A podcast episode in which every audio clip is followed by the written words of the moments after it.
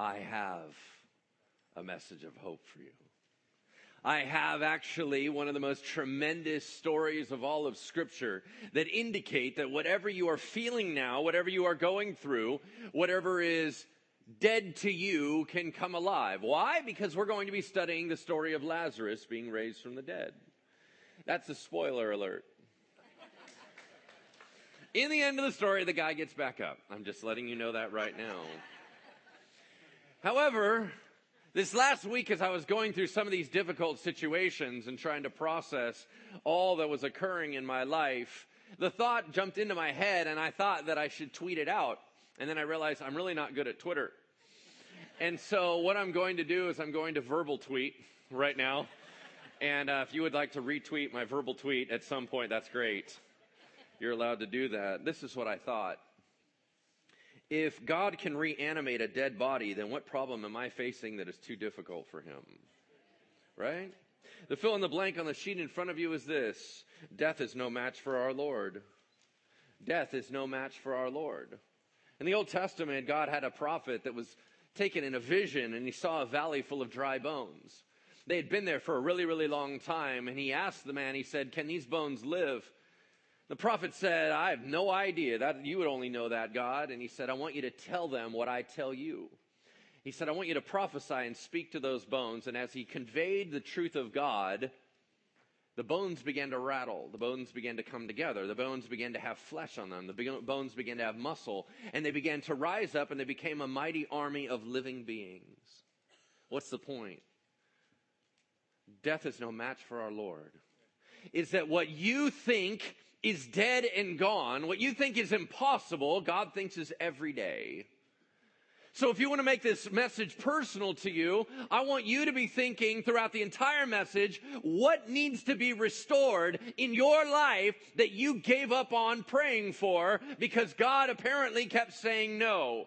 You gave up on it. You no longer pray about it. You no longer think it's possible. Other people can pray for you, but you don't have any faith to pray for yourself because in your mind it is dead and gone and you cannot imagine how it would be resurrected. Now, I'm not talking about the things that are dead that need to stay dead.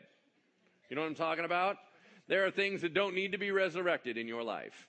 However, there are some things that may well be in the will of God and you gave up because you got too wiped out and exhausted. I want you to be thinking about that through this because when we get to the end of this message, we're going to pray for that very thing. I don't care if it's a diagnosis from the doctors. I don't care whether it is a relationship that has been severed in your family. I don't care whether it is a child that you do not believe will ever return to the Lord. I don't care whether it's a neighbor that you tried to minister to for a really long time and they just don't want anything to do with Jesus. Whatever it is that you consider dead and gone, I would like you to keep that in mind because you're not just about to pray by yourself. You now have about a thousand of us to lift you up. Let our faith carry you today. Yeah? That's what we're going to do. Turn with me to John chapter 11. We're in the physical Bibles today. If you don't have one, there's one under the seat in front of you. John chapter 11, verse 1. Only John tells this story. You would think if you saw a guy walk up out of the grave, you'd write about it, but apparently only one guy did. John chapter 11, verse 1. And it begins like this. Now, a certain man was very ill. Lazarus of Bethany, a town not far from Jerusalem, the village of Mary and her sister Martha, whom we know already. It was Mary who anointed the Lord with ointment and wiped his feet with her hair. Not the one where the prostitute did it, it's the one that Mary did it, and that was two different times. It was her brother who, Lazarus, who was ill. So the sisters, Mary and Martha, sent to Jesus a message who was staying 20 miles away. And the message said, Lord, he whom you love is ill. Now, he better be really ill because what they've just done is asked him to come back and minister to their brother into an area where he already has a price on his head. They're asking him to come back to a place where people want to kill Jesus. So it's not like he has a cold. It's he's going to die. And if it wasn't that big of a deal, we would never ask you to come to a dangerous place like this. Verse 4, but, or better translated, so.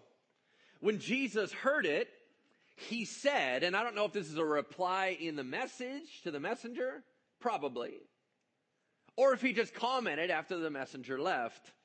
But he said, This illness does not lead to death. That's ironic. It is for the glory of God, so that the Son of God may be glorified through it. I need you to understand verse 5. It's very important. Now, Jesus loved Martha, and he loved her sister, and he loved Lazarus. That's a special relationship. He didn't say, Oh, I, Martha's awesome. The other two, oh, they're all right. He loved each and every one of them individually. And then that makes verse 6 really weird. So, in other words, since he loved them so much, he, when he heard that Lazarus was ill, he stayed where he was two days longer. What? How does that work? Here's what I want you to begin to turn around in your mind. I want you to think of all the times that you have said, Lord, if you would have been here, that wouldn't have happened. God, if you were listening to me, if you really truly loved me, we wouldn't be going through this. God, if you were watching over me, I would not have lost my job. I would not have lost all my money in the market crash. I would not have lost my marriage. I would not have lost my relationship. I would not have lost my, my connection with my kids. If, if you loved me, God, this stuff wouldn't happen to me. That clearly is not true. Because he loved them, he waited two more days. What? See, God's ways are not our ways, and His thoughts are not our thoughts. And so each time we try to track and say, well, obviously God's like this, you're probably wrong. You don't know what obviously God is probably like. Because if you're just analyzing what He does, there's motivations for why what He does. And if you can't put all the pieces together, you're going to assume wrong. Let's get our timing down. This is probably one of the most eye opening things I had in my research for this message because I don't know how I've done ministry this long without even knowing this basic information. Let's get our timing down. If you remember this story, and I would assume that most of you have heard this story if you've been in church, it's kind of a popular one.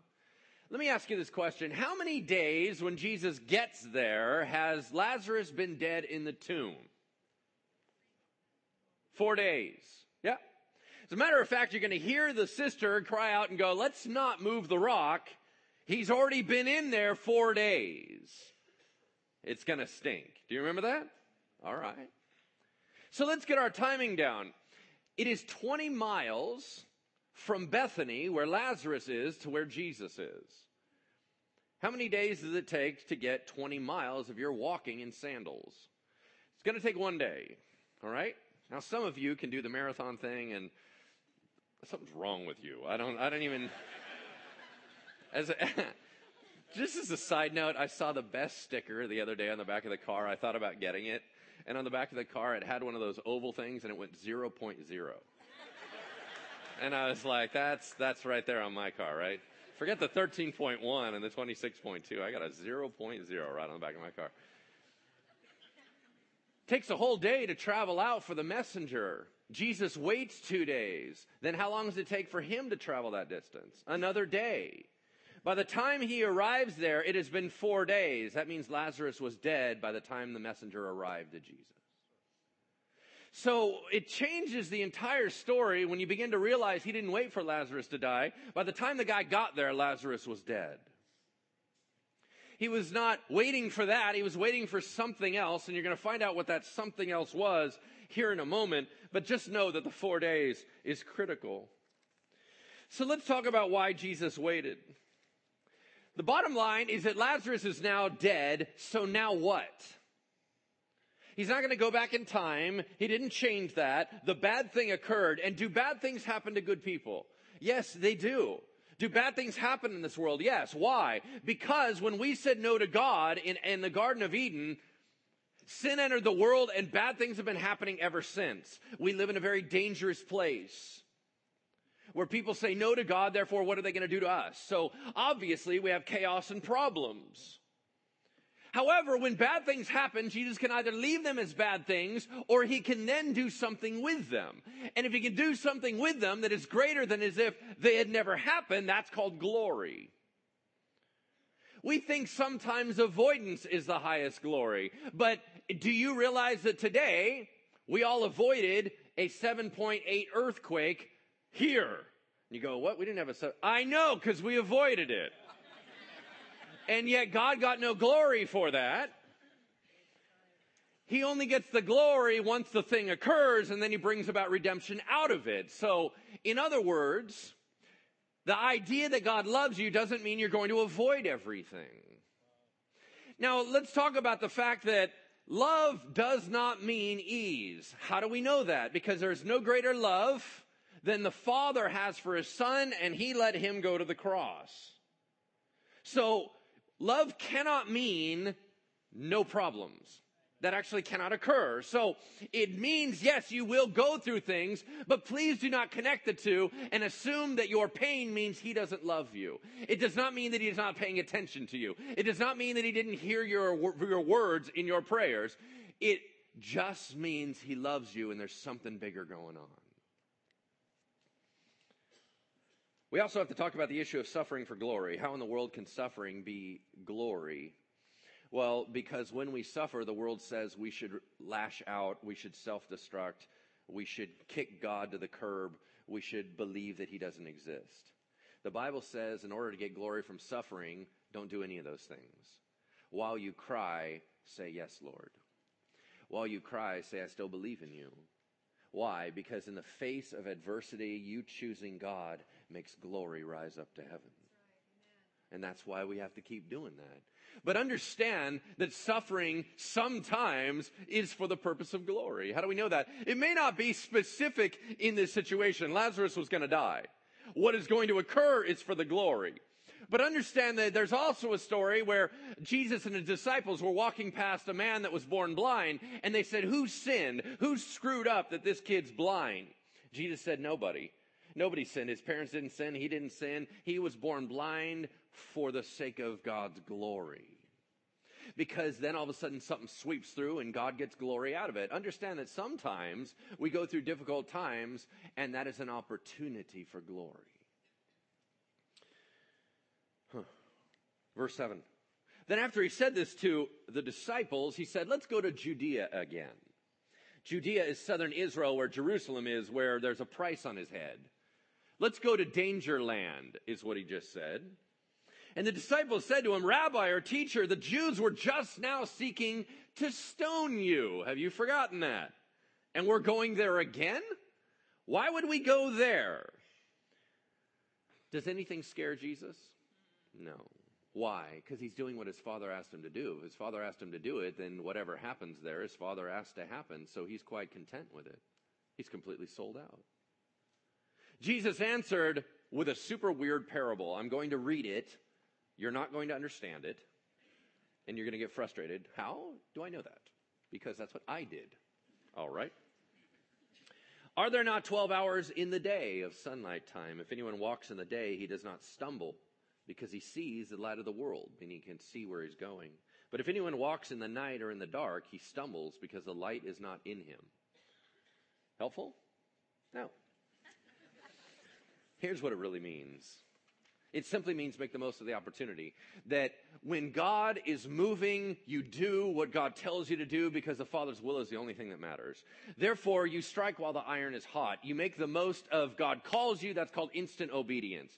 For some of us, we push stuff off, wait till the end. Oh, I'll get to it. I'll get to it. I'll get to it. And then things start getting murky and less clear want to make sure that we move out when God tells us to move out. But above all, understand that while you're walking in God's will, that is the light. If you shut God out, things are going to go ugly. If you do not keep tracking with Him, things are going to get muddy. But if you are tracking with Him, even though life seems difficult, there's more clarity than there would be normally. The closer we are to Jesus, the more our paths are straight. That's the point. Now, after saying these things, verse 11, he said to them, Our friend Lazarus has fallen asleep, but I'm going to go awaken him. My favorite line is the next one. The disciples said to him, Lord, if he's fallen asleep, he'll get up. he'll recover. In other words, they're just as clueless as we are. They hear him talking and they're like, man, I understand what you're talking about. If he's tired, let him rest. Then we don't have to go to Dangerville, right? Now, Jesus had spoken of his death, but they thought that he meant taking rest and sleep. Then Jesus had to tell them plainly, guys, Lazarus has died. Like, you're not following my metaphor here, so let me be very blatant, gentlemen. Lazarus is flat out dead. And for your sake, I'm glad I was not there so that you may believe. Well, that's a weird line. For your sake, I'm glad I wasn't there so you may believe. Now, what he did not say was, man, I'm glad my buddy died. He didn't say that. He said, I'm glad I wasn't there to hijack it. I'm glad I wasn't there to stop it. I'm glad I wasn't there to fix him. So that you may believe. These are disciples. These are believers. These are followers. But he's saying you do not believe at a depth that I want you to believe. I'm going to take you from here and we're going deeper. I'm going to take you from here and we're going higher because the way that you believe you're content right now, I am not content with that. There is so much more for you to know and for you to understand and you to engage with and be transformed by. Therefore, I'm really glad I wasn't there. Because man, what you're about to see while this garbage gets turned into glory is going to blow your mind. I'm glad I wasn't there so that you may believe, but let's go to him. So Thomas, called Didymus, or called the twin, said to his fellow disciples, Let us also go that we may die with him. All right, Thomas has the worst press agent in the world. How do we know him? Oh, that's the doubting guy. Remember?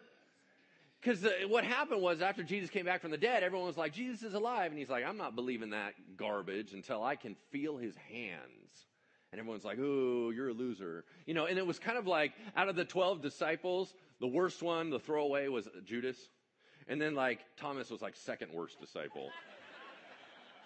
okay, totally unfair. Should have hired a different agency to handle his PR. Why? Because did you hear what he just said? In his mind, to go there is a signing his death warrant, and he's ready to go. Right there, he's like, I'll go die right now. Let's go. Now, not many of us can say that. Some of us can, some of us can't. Where it, in our minds, we're going to die today and say, I'm all in. That was Thomas. So let's make sure to balance out his reputation, right, with this.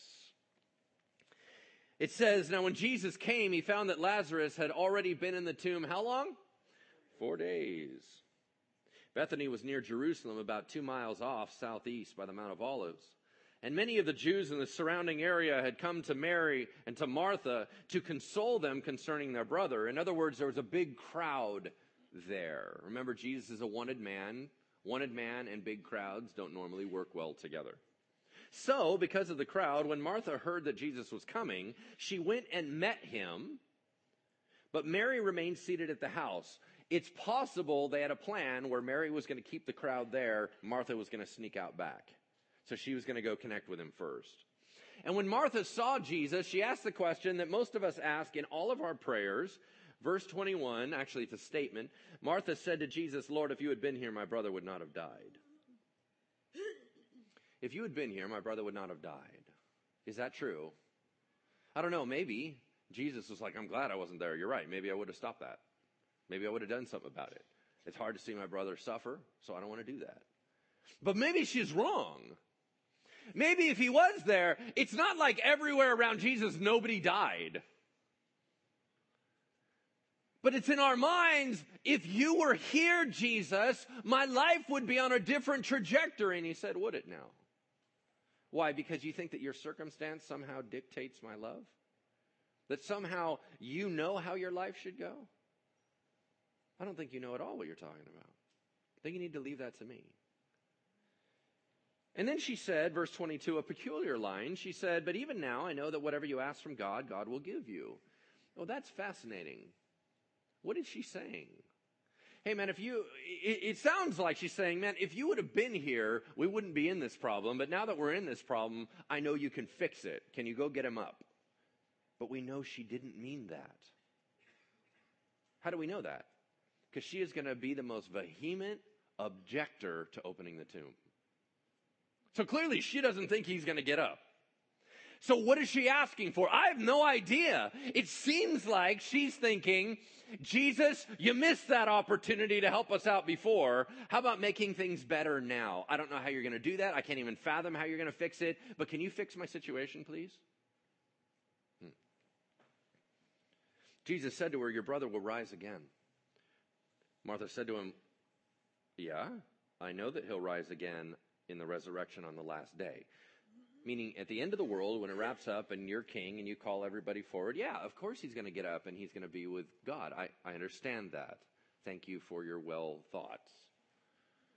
Jesus said to her, no, I don't think you understand.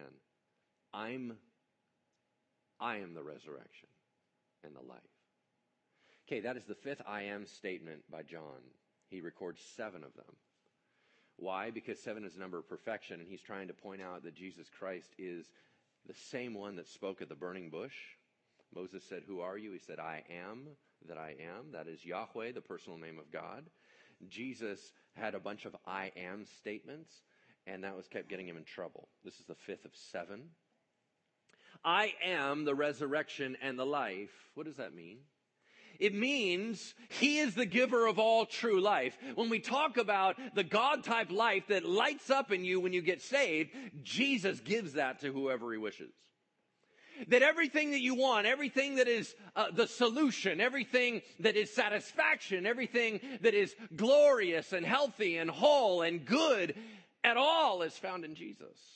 He is the one that raises us to life. He is the one that gives us the quality of life. So apart from Him, it's just not going to work.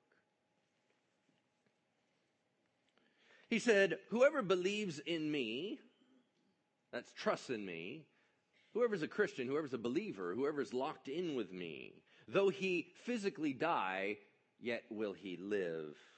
And everyone who lives and believes in me, well, he's never going to die. And in Greek, it's double negative. It's never, never die. That's not going to happen to you. Do you believe this? He said. You're never going to die. I mean, yeah, you're going to get transported. Yeah, you're going to go through that doorway. Yeah, you're going to go from glory to greater glory. Yeah, you're going to have your problems removed. You're going to get your sin taken away from you and you're going to be transported into a new body into God's presence. So yeah, things are going to get awesome, but you're not going to die. Do you understand his viewpoint of death is so different from what a lot of us view it as? In his mind, to live in this world is to be distant from him. And he just wants us nearby. So he's like, actually, I know you're afraid of death, but honestly, it's your promotion point. You get to be with me. And I can finally fix your problems that you've been wanting me to fix for all these years. Hmm. Do you believe this? He said. And she said to him, Yes, Lord. I believe. I have believed. I believe right now, and I will continue to believe. This lady is hardcore. This lady is locked in, and she's going to state one of the most powerfully clear statements in all of Scripture about who Jesus is. It's very similar to Peter's confession of Jesus being the Messiah. It's almost identical. So you have Peter, the head of the group. You have a woman over here who's doing the exact same thing, almost even more intense. Watch this. I believe that you are the Messiah. I don't care what everyone else is trying to figure out. I know who you are. And I'm locked in on who you are. And I'm immovable from who you are. You are the Messiah. You are the Son of God. You are closely connected to the Father. I know that. I watch you. You're not a normal guy. It's not like you're just another one of us. I worship you and I don't worship regular men. Therefore, I know who you are. You are the son of God and you are the one who we've all been waiting for who is coming into the world. Man, that's intense, yeah? She's so sure.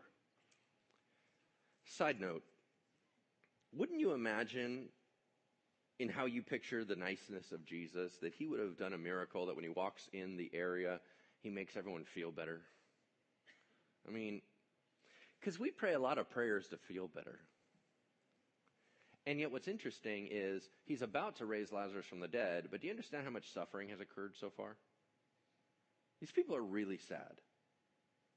They were super stressed about Lazarus getting sick.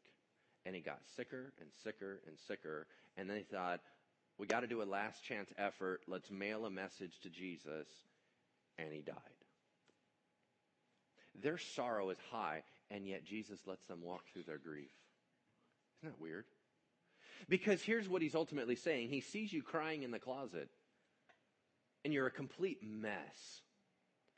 And you go, Jesus, make me feel better. And instead, he opens the door and climbs into your closet and starts crying right next to you.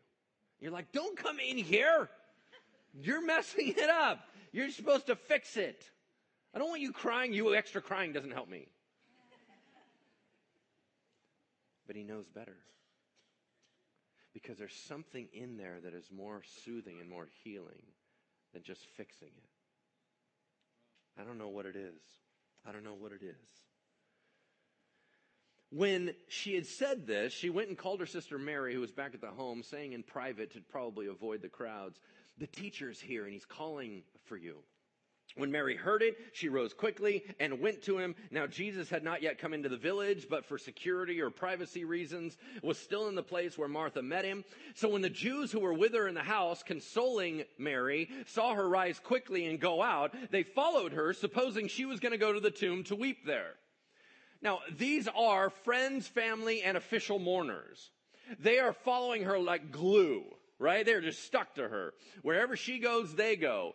Now, these, this crowd is very good at mourning. That is something that the Middle East does really awesome, especially compared to Americans. They even have professional mourners. They have people that will scream and yell for a price. That the idea is that, oh, we're super sad and I brought some extra sad people with me and they're going to make everything sadder. So there's there, the word that we're about to look into when they're weeping is they are yelling and they're wailing really, really loud. So that's kind of the crew that's kind of following with Mary. But notice what happens when they get around Jesus, verse 32. Now, when Mary came to where Jesus was, she saw him and she fell at his feet. You understand? Every time Mary is mentioned in Scripture, she's at the feet of Jesus. Every time. Imagine that being your moniker that you just live at the feet of Jesus. That's pretty awesome. I mean, you know what I'm saying? That's what we want to be. It's just like this, this Mary. Now, when Mary came to where Jesus was, she fell at his feet, saying to him, Lord, if you had been here, my brother would not have died. That's the same phrase her sister used. Clearly, they talked about it. When Jesus saw her loud weeping, lamenting noisiness, and when the Jews who had come with her were also loudly weeping and lamenting and wailing, he was deeply moved in his spirit and greatly troubled. This is where things get weird. Jesus was greatly moved in spirit and uh, deeply moved in the spirit and greatly troubled. Those are weird words. The word deeply moved in his spirit means horse snort. Pretty rare word. I mean, how many times do you get to use that word, right? Horse snort. And what it means is, is an inarticulate sound that you make usually out of anger. And in most language, even used in scripture, it was the same word used that when, remember when, uh, and it was Mary broke the expensive jar of perfume and all the disciples lit her up. Do you remember that? And they were like, can't believe you did that. They horse snorted. Man! That kind of thing. When Jesus sees all the weeping and wailing and everything else and the whole situation, he horse snorts. And it says that he was deeply agitated, which is like a storm on a sea. So, what's going on with Jesus? Why is he? Now, let's say he is angry. Let's say that, like everybody else and how it's used normally, that he's angry. What is he angry about? This is a funeral. What are you angry about? You're about to raise Lazarus from the dead. What are you angry about? Is it possible that he's angry at the ravages of sin? That they're killing his friends? Is he angry because, man, this nation does not receive me, and if they do not receive me, we're going to have a whole bunch more of this? Is he angry because even Mary and the crew don't recognize he is the solution to all these problems? Why is he angry? I have no idea. Let's say he's not. The other two times that it's used in the Gospels of Jesus specifically, it means he gets really intense. Not angry, intense. It's used of the time when he warns the guys that he heals, hey, I don't want you to tell anyone that I did this. I need you to keep it quiet. That sternness is this word. He horse snorted on them too. So what is he doing? He is doing something and we may not understand all of it, but here's what I want you to know. Jesus is absolutely emotion filled. He is so in this, he is so tore up, he is so like a storm at sea, is that his emotions are all over the place. It's not that he's chaotic, it's that he feels. Too many of us think that he just floats through life and that he's God and he has no con- connection with us and things don't matter to him and, well, God can handle anything. It's not a big deal. I need you to understand that God feels.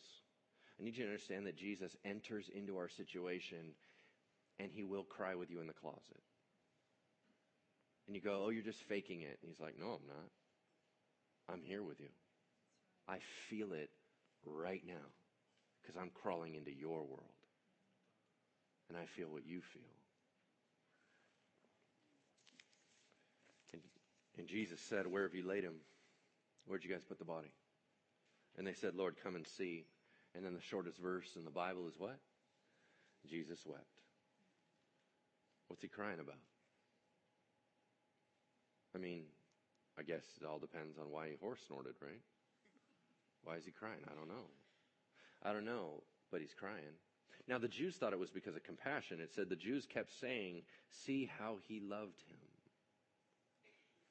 It's a different word for weeping than the loud yelling, crying, lamenting. It's actually a whole different word in Greek, and it means quiet, silent weeping. He is tore up in his spirit. A man of many sorrows, the Bible says, feeling deeply within. He begins to cry, and it's not for show, it's not for anything else. It is flat out, I am crushed in my spirit right now. But some of them said, Could not he who opened the eyes of the blind man have kept this man from dying? Then Jesus, deeply moved again, horse snorted again, came to the tomb. It was a natural cave, and a stone like a door lay against it. Pretty heavy, Jesus said, Take away the stone. Martha, the sister of the dead man, said to him, being practical, Lord, by this time there will be an odor, for he has been dead for four days. Jesus said to her, Did I not tell you that if you believed, you would see the glory of God? What's the meaning of four days? There was a superstitious belief, it is not true. But there was a superstitious belief of the Jews that probably everyone in that crowd believed. And the superstitious belief was that when you die, your soul hangs around the body for three days. Looking for a chance to resuscitate, looking for a chance of, oh, maybe I'll get back in there. Maybe something will happen. Maybe something will kick open. Maybe somebody's going to help me out and I'll be able to get back in there. The writing, the ancient writing says that, but once it sees your face grow pale, once it sees decomposition set in, it says, I guess not, and leaves and goes to be with the presence of God. Now, that's weird, yeah? Okay, that's not true, but that's what they all believe. What happens if Jesus raises them on day one, or day two, or day three? What are they going to say? Well, of course. I mean, the soul was hanging around. All it did was resuscitate, and boom, he's right back in. That was a healing. He's done healing before. But what happens if he does it on day four? The soul's already gone. There's no chance anymore. Now it has to be a what? A resurrection. Now he has to be both the king of the body and of all of heaven to reconnect the two. So just understand the stage is now set for maximum glory. Why did he wait? To clear out all assumptions. Now he can bring about the power of God, and they're going to believe deeper than they've ever believed before. So they took away the stone, convinced that Jesus meant business. And Jesus lifted up his eyes in a natural Jewish posture of prayer, and he said, Father, I thank you that you have already heard me. This is about a prayer in the past. He is not praying right now, Lord, will you raise up Lazarus? It's a done deal. He's already had that conversation. When did he have it? We have no idea. Probably when he got the letter. When the letter came in and said, Your buddy is sick, he probably had a talk with his dad, and dad said, He's already gone, my son. But you know what? We're going to raise him back to life. Awesome, Father. Thank you very much. And now he's just been on a mission. He had to wait for the proper timing, had to get everything locked and loaded. Now he's ready to do it. He's already done. He's not coming in asking for anything. He's merely thanking the Father. And he says, I knew that you always hear me in general, Father, but I need to pause. But God didn't always answer him. We learn that from the Garden of Gethsemane. You don't pray the same thing three times if you got an answer the first time. You understand what I'm saying? But he's always heard. But I said this verbal thanksgiving, Jesus said, on account of the people standing around, that they may believe that you sent me. And when he had said these things, he cried out in a megas voice. That's in Greek. In a loud, super loud, shouting, yelling, kind of like preaching voice for me. And he cried out in a loud voice, Lazarus, this way out. The man who died came out. His hands and his feet were bound with linen strips, and his face was wrapped with a cloth, just like Jesus will be wrapped in. And Jesus said to them, Unbind him and let him go. Y'all know the ancient joke, and I mean ancient joke like we're going back a long way. The ancient joke about because of the authority of Jesus, it was very specific. He said Lazarus because if he would have just said come out, it would have emptied the graveyard, right? Everyone's like, "What's that?" Oh, and they all start coming out. And he's like, "No, not you. Get back in there. Get back in there." You know, they're shutting the doors, and there's a lot of knocking, and so he had to be very specific. Lazarus, get out here. The other thing that I find that's interesting is that there's a traditional tomb uh, that people think is Lazarus' tomb. I, am not convinced on any holy sites whether or not they're the legit place. When you go over there, it, they're like, this is absolutely it. And you're like, uh, why is there a Coca Cola sign on it? You know, that kind of thing. But if that is the traditional site and that's the real site, um, an artist, a famous artist in the 1800s, late 1800s, painted it, a French painter. And his picture of Lazarus rising from the dead is actually a picture of that tomb. And what's so weird about that tomb is that you go into the doorway and it goes down in almost a circular staircase of stone to a chamber. Then Lazarus would have been down another set of staircase down into a recess. And the reason why I think that's fascinating is how was he wrapped? Right? If it's mummy style, you have to do this the whole time. And you got to get up some serious staircases all the way around. And it says his bandage is still over his eyes. So he can't even see where he's going. So I don't know how long and they heard pots and pans breaking down there and they're just like, you coming, buddy? You know, any of that? Anytime now. It's taking a while. It's probably much more like Scooby Doo. Remember the mummy that was wrapped and you go, oh, and he could still walk? Remember that kind of thing? It's probably more like that. But somehow he got out. That's great. And he comes out. And you can imagine everybody being so astounded. This is baptism. He once was dead and now he's alive. The idea of laying down someone in the water is in my sin, I died. I got lowered down into the grave, but that's not the end of me. But Jesus called me out. And when he called me out, I rose up out of that grave and now I'm alive forevermore. And death will never shut me down again. Amen? That is baptism. Now, what's so fascinating is that there's a step beyond baptism that's referred to, in my opinion, right here. It says, now that he's awake and he's alive, you guys help him take off his grave clothes and get him free. When you got saved, are you perfect now?